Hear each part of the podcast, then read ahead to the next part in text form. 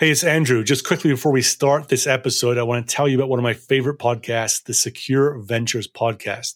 The host, Kyle McNulty, interviews cybersecurity founders about what they are building. I enjoy it because Kyle focuses on their technology, what it solves, why they build it, where it fits in the market. Also, listeners can understand the why of these startups. In some ways, it's a great complement to my own podcast where I focus on the go to market side, not the technology side. He's had some great guests on recently. For example, the CEO of Reality Defender, when they talked about the ins and outs of deep fake detection. Uh, he's had the co-founder and CEO of Ghost Security and also the co-founder of RADICL, Chris Petersen, who was incidentally a founder of LogRhythm, where they talk about the role of AI in the SOC. This is not a paid promotion. I just simply enjoy what Kyle is doing with his interviews and get a lot out of them. Check it out. It's the Secure Ventures podcast. Now on with this episode. Ever feel like your sales stories are not hitting the mark? They're rambling on a little bit much, and maybe they're even a little bit boring. Mike Weinberg shows us a quick story framework in his book, Sales Truth.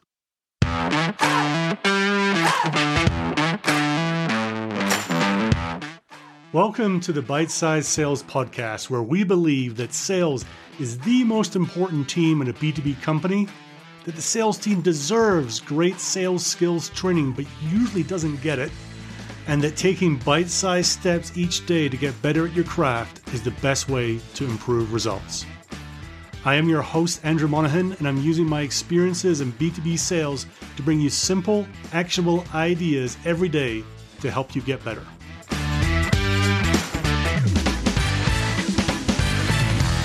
Story is one of the great communication tools that we as humans have. Stories go back generations, centuries, millennia. And if you look at some of the things that we know about, you know, from centuries and centuries and centuries ago, it tends to be from stories that were passed down from from generation to generation, era to era.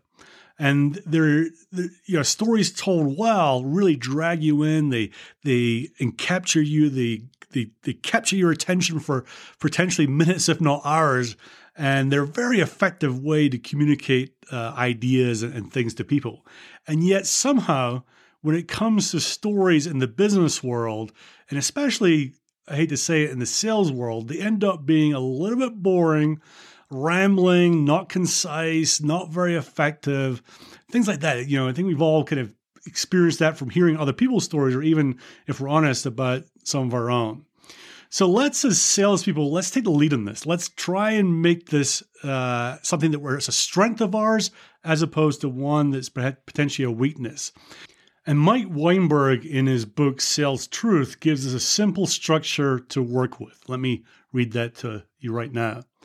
Salespeople must be armed with a range of case studies that cover the gamut of their company's offerings and the types of situations where those offerings apply. And let's not get wigged out by the term case studies. That is just a fancy way of saying customer stories. It shouldn't take an act of Congress to create a handful of one page success stories and teach them to the sales team. Frankly, I don't know how in the world a company could expect salespeople to succeed, especially newer salespeople, if they're not able to easily, quickly, and conversationally comfortably share examples of how their company has helped customers in similar situations. Those are table stakes if there's any hope of succeeding. A solid, usable case study has three very simple components the customer's situation when we found them, what we did, and the outcome. It doesn't get much simpler. And that is why I go nuts when large bureaucratic organizations make it seem like it's too hard to create case studies for the sales team. So that's read straight from Sales Truth by by Mike Weinberg. And I would go even a little bit further. You know, what I've seen is is organizations, some that struggle to produce case studies, it has to go through, you know, how many levels of approval and is it on the right brand? Is it on topic? And is it using the right terminology? And it, you know, all kind of interest gets edited out of the whole thing. The second thing I've seen as well is long rambling case studies, right? You know, the people that create these case studies must get paid by the word or the page because what you end up with is a three page uh, list of things and story and you know they've crammed as many words on these three pages as they possibly can and then somehow expect the sales team to then make sense of it right? It's almost like we're, we're going to throw as much as, as, at you as we can and let you figure out how to tell this story. To me, that seems like kind of a weird way of doing it, right? You know, two audiences for a story, if they're going to read it, one is the, the customer, that should be one way. And the secondly, there should be a version for the sales team that says, look, here's a two minute way to tell this customer story using maybe Mike Weinberg's framework here. I remember I joined one company and um, they were they didn't have a, a library of, of, customer stories and they were about to go through a huge hiring uh, spree for reps. So what I did is I, I actually uh, I found out in my third or fourth week I was there, they had their customer conference and I, a bunch of the sales reps were going to be there. So actually, rather than go and interview the customers, what I did was I interviewed on video all the top sales reps that were there.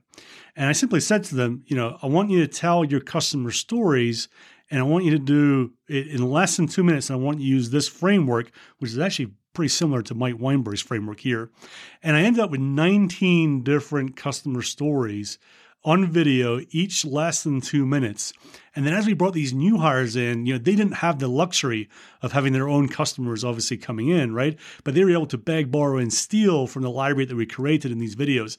And they were just so thankful, right? They were just so thankful they had something that was more interesting to, t- to, to talk about rather than ourselves, but actually about our customers. And they were armed and ready to go out there in the field. So these stories are super, super powerful. And you know what I've seen is when we leave it up to people to figure out from that three page case study I talked about what to say, then the story rambles all all around, right? And what you can do is if you're in a situation where you have those long kind of rambling case studies, use Mike Weinberg's framework here to create your version of that story be able to articulate and tell it in less than two minutes and practice it. So when you go out there, it's very effective, it's to the point, and it's impactful.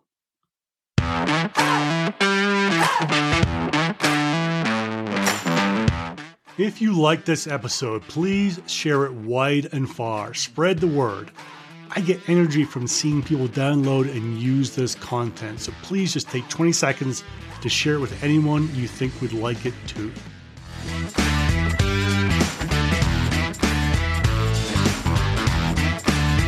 This episode is sponsored by Unstoppable.do. Most sales teams are not trained effectively in the skills and mindset they deserve, and these are the most important people in the company. It's no wonder that only about 50% of reps make quota every year. Unstoppable is a service that helps sellers and leaders get great at the skills and mindset they need without taking time out of the field. It exists because if the sales team has the right skills and mindset, they thrive. They are confident and they perform much better. Find out more and even get a free sales book at bitesizesales.com.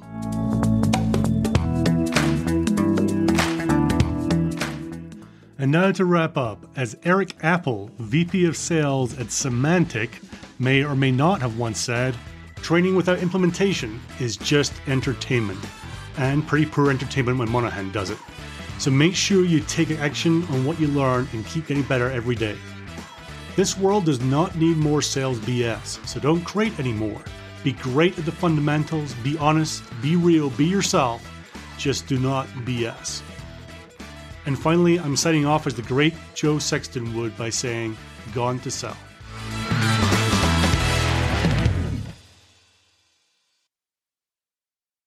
It would mean a lot to me and to the continued growth of the show if you could help get the word out.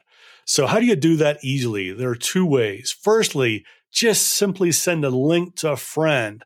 Send a link to the show, to this episode. Um, you can email it, text it, Slack it, whatever works for you and is easy for you. The second way is to leave a super quick rating. And sometimes that can seem complicated. So I've made it as easy for you as I can you simply have to go to ratethispodcast.com slash cyber. That's ratethispodcast.com slash cyber and explains exactly how to do it. Either of these ways will take you less than 30 seconds to do, and it will mean the world to me. So thank you.